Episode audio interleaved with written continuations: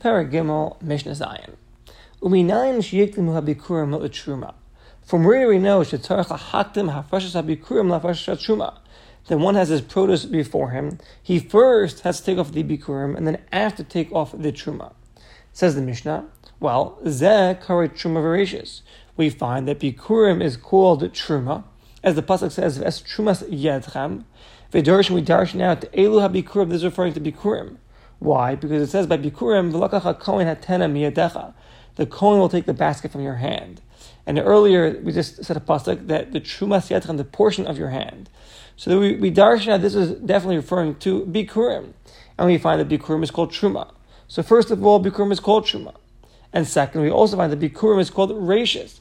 As the pasuk says, Rashis Bikurei Ad Mascha. The first of your of your produce you bring to the Kohen as Bikurim. So Bikurim is called Truma and Bikurim is called Rashis. The Zeh, Kare Truma, Verashis. Now Truma, Truma Avhikuri Truma Rashis, Truma as well, is called Truma and it's called Rashis. As the Pasuk says, Va'ani hine nesati lecha es mishmeres truma si. Behold, I have given to you the Kohanim, my truma. And another pasuk says, Rashis the gancha, the first of your grains. So if so. We find that bikurim is called truma and rashis, and we find that truma is called the truma and rashis. So from where do we know that bikurim takes precedence in the order when you're setting aside your trumas and your maasros? That bikurim, uh, bikurim comes first. It Says the Mishnah, Ela yikdimu habikurim shehein bikurim la kohol. Bikurim becomes, comes first because there's bikurim for everything. Meaning, the lashon of bikurim is mashma Shem Rishonim L'chol Shar that it's first before any other gifts that you give to the Kohen. Their obligation begins when they're still attached to the ground. Like we explained in the previous Mishnah. Whereas Truma, the obligation only occurs when it's talosh, when it's uprooted from the ground. So therefore, Bikurim will take precedence. Bikurim goes first. Utruma l'rishon. Now, Truma, Truma is kodemas l'maiser rishon. Truma that you give to the Kohen comes before the maiser rishon that you give to the Levi. Shehi rashis because truma is called rashis, like like it was explained. U'maiser rishon l'sheni. Maiser rishon comes before maiser sheni. So you give the maiser rishon to the Levi before you take maiser sheni off that you would take your Yerushalayim and eat in Yerushalayim. Sheyesh barishas because Meiser Rishon, Shebe Meiser Rishon Yesh Trumas Meiser. In the Meiser Rishon, you give it to the Levi. The Levi takes off a Trumas Meiser and gives it to the Kohen. She'afi b'chal truma nikra So therefore, it's also called so. Meiser Rishon Yesh Trumas Meiser. She'afi b'chal truma nikra because Meiser Rishon has Trumas Meiser, meaning you give the Meiser Rishon to the Levi and the Levi gives Trumas Meiser to the Kohen. So in the Trumas Meiser, you have Truma, and Truma is called Rashis. So therefore, you see that Meiser Rishon takes precedence before Meiser Sheni.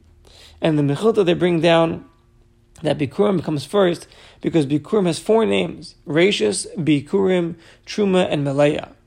Um, and Truma has three names Rashis, Truma, and Dema. Uh, and Truma comes before Meiser Rishon because Rishon only has two names, Meiser, uh, and it has Rashis also because it has the Trumas Meiser, and the Trumas Meiser has the Truma in it, which has the Rashis. So V'yakta Meiser Rishon, Meiser Rishon comes before Meiser Sheni, Sheni Kar Elashim Echad, because Meiser Rishon has one name, therefore it comes before um, Meiser Sheni. So this is the order, fairly simple. Mishnah Ches, Hamiskavin Leimar Truma. So say one has Kavana, to say the words truma, meaning he wants to say that something should be truma. Amar meiser, and instead he says it should be meiser or meiser. His intention is to say something should be meiser. Amar truma, instead he says it's truma. Or ola, one who has the kavanah to say that a, uh, an animal, a korban should be for a korban ola, but he says ve'amar, he says shlamim, he says the korban shlamim instead. Or one who has the kavanah to say shlamim ve'amar ola. He wants the korban to be a korban shlamim, but he stipulates, he says he wants it to be an ola. So in all these scenarios, his kavan, his intention is one thing, but that his amira, that which comes out from his mouth, his stipulation is something else. Uh, more cases, she'eni nichnas labayazet. One who has the kavana that he wants to make a promise not to enter into a specific house. But when he says his amir and he makes a stipulation, he says it on another house. Or she'eni ne'elazet. One who has the kavana, he wants to make a promise not to have a benefit from John. but he makes another says he doesn't have benefit from you know from uh, Jack. So in all these scenarios where his intention in his mind is one thing and his stipulation is something else, loy amar klum. It's nothing. It doesn't work. Shahayel v'ta, since he made a mistake, ain't dibur pas. His speech is not in pas. Doesn't grab onto anything, and therefore he's left with nothing. Nothing happens. Ad sheyu piv v'libo shaven until his mouth and his heart are equal. That that which leaves his lips should be the same which is in his heart, and then it would be effective. Whether it's Shemis and Maisvis, whether it's Karbanos, whether it's Nadarim, the same rule applies. And it's interesting to note that the Mepharshim point out that Hamafresh Truma b'machshavaso, one who has kavana to separate Truma, nothing comes out of his mouth. So now his intention alone will actually make it truma. As the pasuk says, "V'nechshav lachem trumazchem kedalgem and So it says nechshav to consider, meaning you're thinking, you're thinking about a machshava, a thought that by truma it would work as long as you don't have a speech that's going to contradict that which you're thinking in your mind. But machshava belvad tiyet truma. The taka does work, and they bring down so by kachim by karbanos. If one thinks in his heart that he wants his animal to be an ola, or he wants to bring a korban ola, so then he's obligated to bring a korban ola, or this animal becomes a korban ola. Because it says by the Trumas Mishkan, call the div lave avu, that from your heart. The divas lave, when you get from your heart, when you're thinking in your heart, it's chayav lahavi, can obligate you to bring it. And therefore it works as well. And some learn that from different pasuk, call the div lave, olos. Okay, but you find this principle is applicable as well to karbanos.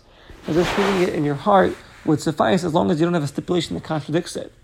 But in the Dharm is different and darim of that are on uh, non-sacred items, whether you're making a shavua, an oath, whether you're making another a promise, eh, um, eh, oh,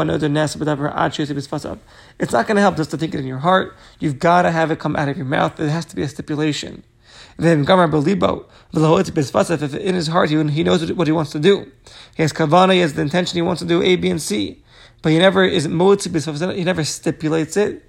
So then ein devar of kayamim, his his thoughts are not kayam, they don't stay intact, they're nothing. Because the pasuk says, "Oy nefesh ki si shava levate bisfasayim," the utterance of the lips.